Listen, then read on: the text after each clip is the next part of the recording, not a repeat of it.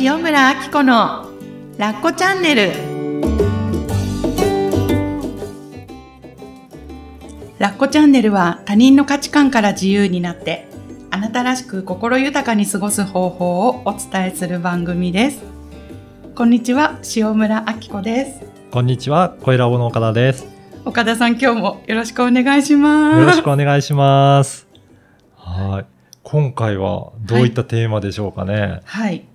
まあ、今回なんですけれども、はい、あのー、まあ、ちょっといつもとは趣旨を変えてて言うと、うん、あれなんですけれども、いつか機会があったら話したいと思っていたことがありまして、はい、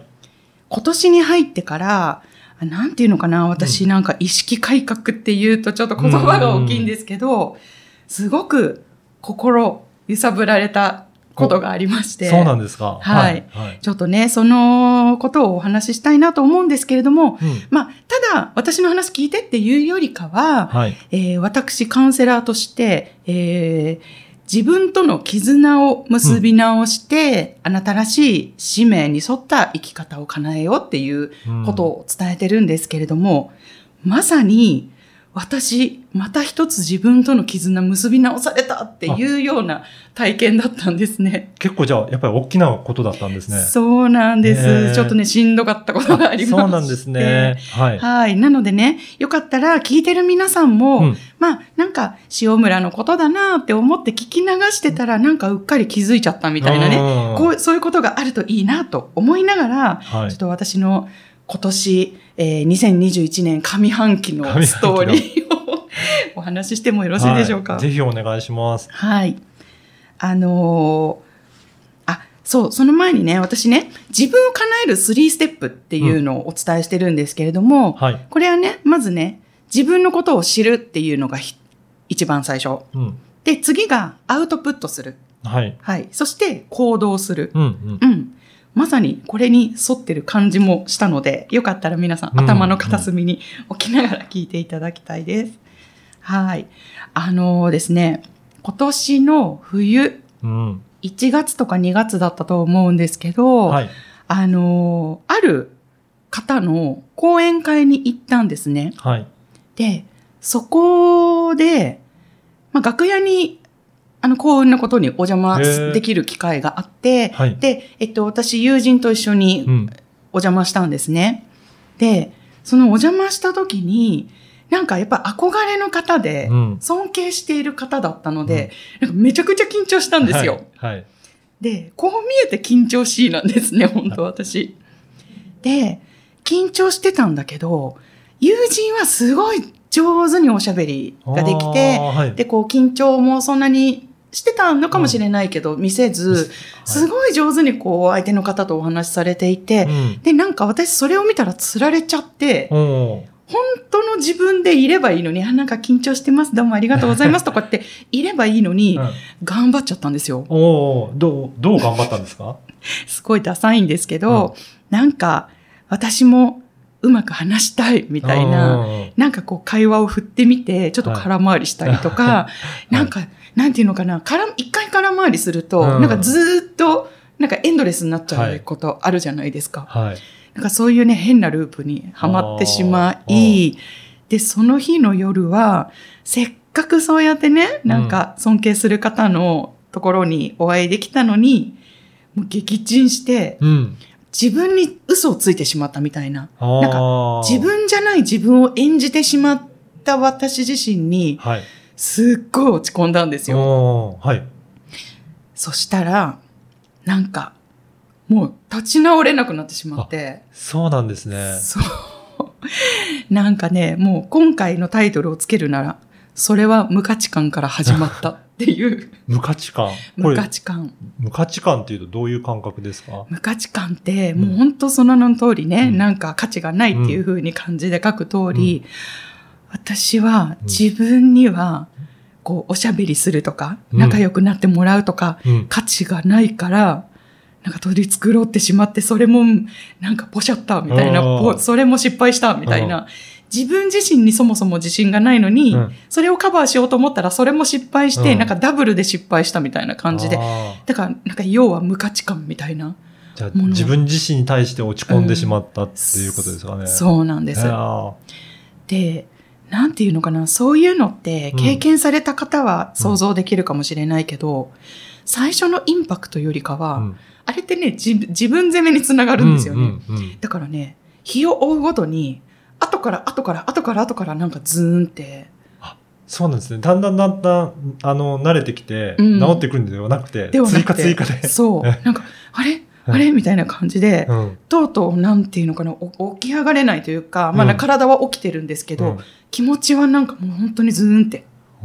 感じで、はい、なんていうのかな、その後もねっとりつきまとうみたいな。あ、じゃあずっとその感覚が残ってるっていうことですか。残ってるんですよ。でね、これね、聞いてくださってる方はもうね、岡田さん、岡田パパがいてくださるからこうやってちょっと明るく話せるんですけど、うん、当時は本当になんか言葉にできなくて、この感じが、うん、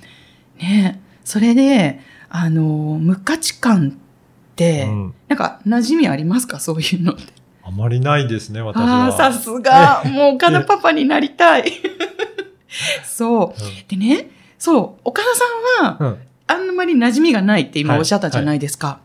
実は私はすごく馴染みのある感覚だったんです。うん、多分、ま、前々からのお話聞いてると、はい、特にこういったカウンセリングする前とかは、はいはい、よくそういった状態に陥ってたっていうことなんですかね。本当そうなんです。うん、私自分の足で立つ前はね、うん、本当に私なんて価値がないとか、うん、自信がないとか、何をやってもダメだっていう声をずっとかけ続けてたんですよ。うん、はい、だから、気がついたんですね、うん、この講演会の後に楽屋にお邪魔してで落ち込んだじゃないですか、うん、これ自体がずっと繰り返してきたパターンだっていうことに、はい、うん、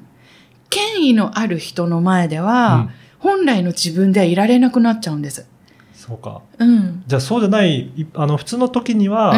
比較的よ、うん、大丈夫だったんだけど、そうこの権威のある人の前に行ったから出てきちゃったっていう。出てきちゃったんです。なんかこう弱い自分というか、うん、なんかいこのままでは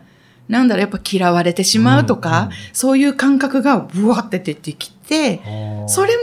自分では感じたくないから、うん、さらにこう取り繕っちゃう、うんうんうん、そういうね、あこれパターンだなっていうのに気がつくんですね、うん、これ、うん、だいぶ経ってからなんですか、そこの時よりも。あ、でもね、うん、数週間とかかな。数週間かかって。数週間、うん、に、さんしゅうかんぐらいだと思います。で、そのパターンだなっていうのに気づかれたんですね。そうですね。うん、それこそ皆さんにあのお伝えしてたように、私もノートにそういうことがあるとブワーって書くので、うん、はい、あ、なんだろうこの感じってわからないまま書いてて、うん、ある時、あ、これ昔からやってたみたいな感じでね。うん、もうそれでも随分全然、うん、な, なくなってはきたんですよね、はい、それこそ岡田さんと初めてお会いした時とかって、うん、あの頃でさえナチュラルにいられたけど、はい、でもやっぱりなんだろう、昔の私だったら岡田さんとあんな風になんか楽しくお話できなかったと思うので、はい、そうなんですよね。え、だからなんか後で後悔して疲れるっていうことがありました。うん、でね、その無価値観と並行して、はい、実はもう一パンチ私食らってたんですね、はいはい、それは何ですかというのは、まあこれはね、後々私の気づきのもとになるネタだったんですけど、はい、家で、うんうん、カピバラさんがね、あの旦那さんがね、健康診断を受けた結果を、はい、なんかこそこそこう隠してるみたいな。あ、そうなんですね。そう、はい、あ な, なんか何みたいな気づくじゃないですか、はい、やっぱり。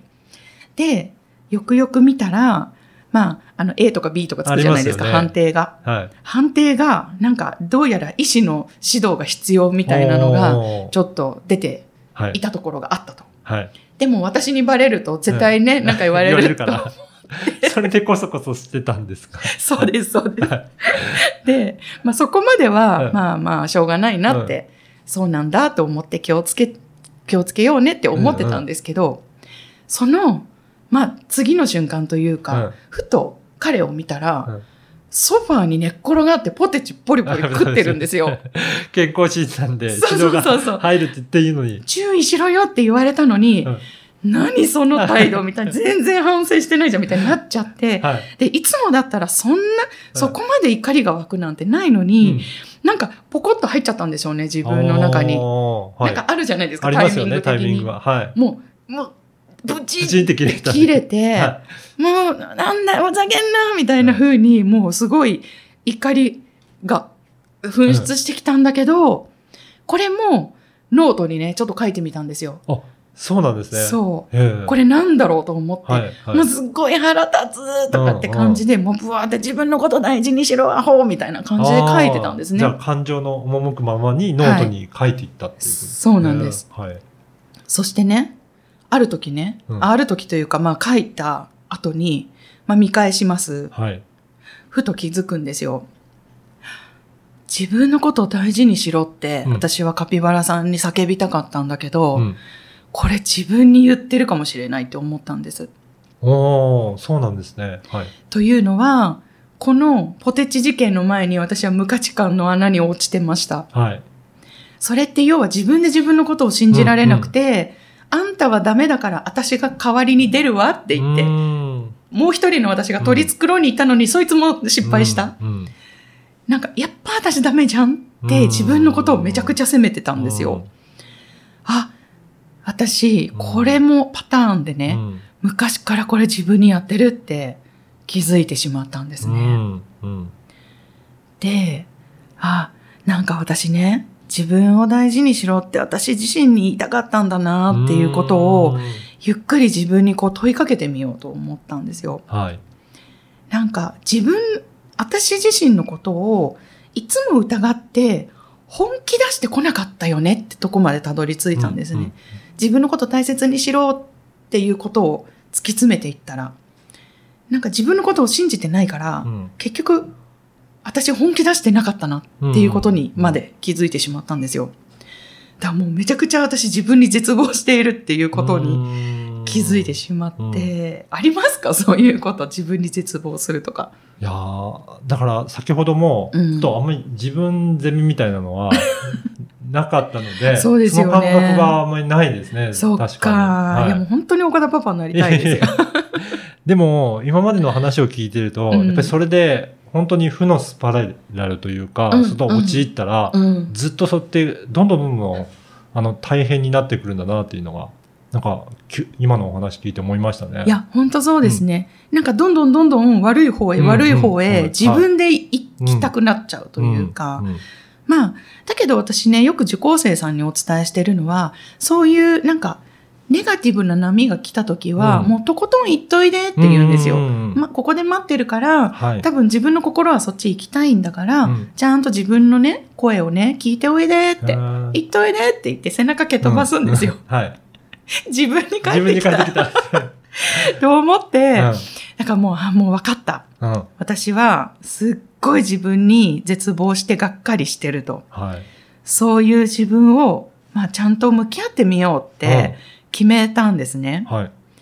で、まあ、ノートにもブワーって書いたんですけど、うん、もう一つは、あの、誰かに聞いてもらえると、また、なんだろう、はい、アウトプットが進むというかね、さっきの知る、アウトプットする、うん、行動するの、うん、アウトプットがすごい進むんですね、うんうん、だから親友に、うん、まあ、彼女もカウンセラーなんですけど、うん、今私にこんな波がやってきていて、うん、ちょっと悪いけどアウトプットさせてもらうねみたいな感じで あ,、はい、あなたのアドバイスを聞きたいとかじゃなくって、うん、私の場所を提供してくださいみたいな感じで、あの彼女にね言ったら、あ、もういつでもどうぞとかって、うん、で、あの夜中のあのスマホの通知が鳴るのも全部オフしとくから、うんうん、夜中ね私が眠れなくなって、はい、何かアウトプットしたくなっても、うん、時間気にせずやってんよって言ってくれたんですね、うんうん、もうその態度が本当にありがたくて、はい、もうとことんアウトプットしたんですね。はあ、どんなことをアウトプットしたかっていうと、はい、まあ、やっぱり私は常に自分を否定して疑ってたっていうことで、うん、本気出してこなかったってことにめちゃくちゃ腹を立ててたんですよ、うんうんうん、だから私は苦難を乗り越えられなかったこと、うん、自分の力で何とかしようとしなかったこと、頑張りきれなかったこと、うん、なんかあるとすぐ逃げてきたこと、うん、で勉強とか仕事全般もなんかうーんなんかめんどくさいみたいな感じで逃げてきた、うんうん、で朝が苦手で起きられないこととか、うんうん、全て現実逃避をしてたなっていう、なんかそういうまとめてみるとそういうのも自分の姿が見えてきたんですね。うーんでね、これね、あもう本当に私って自分の人生生きてなかったんだなって、この後に及んでなんかまた確認してしまったんですよ。うん、でね、あの、まあ、前回岡田さんにちっちゃい頃の自分を両手に乗せてイメージしてみるってワークをしていただいたと思うんですけど、はい、私ね、あれ両手を出さなくっても、うん、こうやっぱりなんかもうイメージの中でやってみるっていうことをね、時々してたので今回もちょっとやってみたんですよ。はい、でなんかこんなになんか人生捨ててるみたいな、人生諦めてるみたいな自分の姿ってどんな感じなんだろうと思って、はい、イメージの中で見に行ったら、なんと段ボールの上に段ボールを敷いて、はい、その上にボロボロジャージで、うもう膝なんていうの、縦膝ですごい怒った顔でなんか世の中を恨んでるような憎んでるような顔をしてる自分の姿だったんです。ああ、そこが出てきたんですか。怖くないですか、ね、そうですね。そう、私よ捨て人と思って。でも確かに何かどこかで世間を恨んでるっていうと、ちょっとごめんなさい、聞いてる方はちょっとなんだこの負の、うん、エネルギーはって思っちゃうかもしれないけど、いやでも本当に段ボールの、本当になんかストリートピープルですよね。はいはい、もう段ボールの上で、もうボロボロジャージで、もう髪の毛とかもぐっしゃぐしゃで、で、あん、なんか別になんか頑張ったって意味ないし、みたいな、なんかよ、みたいな自分がいるってこと、もうびっくりして、もうちょっと心臓が止まるかと思ったんですね。でも、でもどうやらこれがずっと私にの中にいた存在なんだなっていうのを、もう認めざるを得ないというか、で今までだったらみなんか見向きもしたくなかったんですけど、うんうん、やっぱりね、こういう機会がなかなかないので無価値観に陥るとか本当最近あんまなかったので、うんうん、あちゃんと見つめてあげようと思って、まあ、私の中にボロボロジャージの世捨て人がいるんだなっていうことをまずは受け入れてみました。はい、うん、このボロボロジャージの世捨て人の私って、そういえばずっとやっぱりいたんですよね。うーん、例えば、はい、何かいつも新しいことをとか、うん、なんか挑戦しようと思った時にものすごい力で後ろからギューって、なんか恐れ不安みたいな力でギューって引っ張って止めようとしてくる力みたいなのがあったんですよ。まあ、岡田さんもよくご存知の通り、うん、私は石橋を叩いて何個も割ってきたんですけど、多分この世捨て人も仕業だったという。なるほど、うん。ただ私が注意深いとかだけではなくて、うんうん、そんなことあんたにできるわけないよ、やったって無駄だよ、うん、誰も見向きしてくれないよじゃないけど、うん、大丈夫かな、私こんな話してて。そういう引っ張られてるっていうところが、うん、なんか今回の体験で、うん、なんか、あ、いたんだっていうの。そう、あ、そういう存在の仕業だったんだっていうことに気づいて、もうは腹をくくってね、この人の声をいっぱい聞いてみようって思って、うんうん、まあ、この存在の仕業で経験してきた出来事っていうのがいっぱいやっぱりあるんですけど、うんうんうん、ね、何かをやろうと思って中断したとか、うん、逃げたとか、うん、ちゃんとあの相手と話し合えなかったとか、うん、もうとことんこの存在の仕業で、うんうん、まあ痛い思い、恥ずかしい思いをしてきたことっていうのをノートにブワーって書くっていうことをしました。じゃあそれでまたアウトプットしながら、うん、いろんな気づきを得ていくっていうことなんですか。はい、そうなんです。はい。もうちょっとね長くなってきたので続きに続いていきたいなと思うんですが、うんうん、えー、っと。この、ここでね、うん、皆さんにこの話を聞いて、はい、改めてちょっとご自身を振り返っていただきたいなってレッスンがあるので。ぜひぜひお願いします。はい、えー、レッスンいち。あなたが繰り返していることは何ですか、うん、あいつも同じようなパターンに陥ってるなっていう、うん、そう、そういったパターンですね。そうです。繰り返している失敗とか、はい、恥ずかしい思いとか逃げちゃってることとか。おで、その繰り返していることの奥にパターンがあるんですね。うんうん、そこに目を向けてみると、あなたが本当に怖がってることとか、うん、あなたが本当に本当はこうしたかったんだとか、うん、そういうね本音とかに気づいていきます。うん。そしてレッスンツー、誰かに言いたいことは自分に言いたいこと。うん、カピバラさんにもうポテチ食うな、自分の体大事にしろっていうのは私が私に言ってました。自分のこと大事にしろ、はい、もっと信じなさいと。うん、はい。そういうことです。じゃあそこをまずはノートに書くとかアウトプットしてみて、うん、はい、自分はこういったことを思ってたんだっていうところをちょっと、はい、えー、やってみると、はい、なんか新たな気づきが生まれるっていうことですね。うん、はい、うん。これをね聞きながら皆さんも自分との絆を結び直すきっかけにしていただけたら嬉しいです。うんうん、でこのストーリーはまだこれからちょっと続くんですけれども、うんうん、聞きながら自分のね小さな使命とかにも気づいていくかもしれません。よかったら次回もお楽しみに。ところでなんですけど岡田さん、はい、今ですね長期の講座を開催する予定がありまして、はいはい、これねオンラインで開催するんですが、はいはい、えっとグループで、えー、まあ少人数になるかな。うん、えー、私と一対、えー、数名という感じで、うん、えー、講座をさせていただくんですけど、あのー、前期よんしゅうかん、いっしゅうかんにいっかい、はい、で、後期、まあ、いっしゅうかんにいっかいっていう感じで、うん、トータルさんかげつくらいかな、なんかお休みも入れて、うん、うんうん、あのー、自分自身をもっと社会に使っていきたい。そして、いけるような、あの、サポートができたらいいなと思ってるので、あのー、よかったらね、ライン をその、それ用に解説しているので、はい、登録していただけたら嬉しいなと思っています。はい。ぜひ、この、ポッドキャストの説明欄にある、はい、ライン の ユーアールエル から登録いただければな、と思います。はい。はいはい、あの、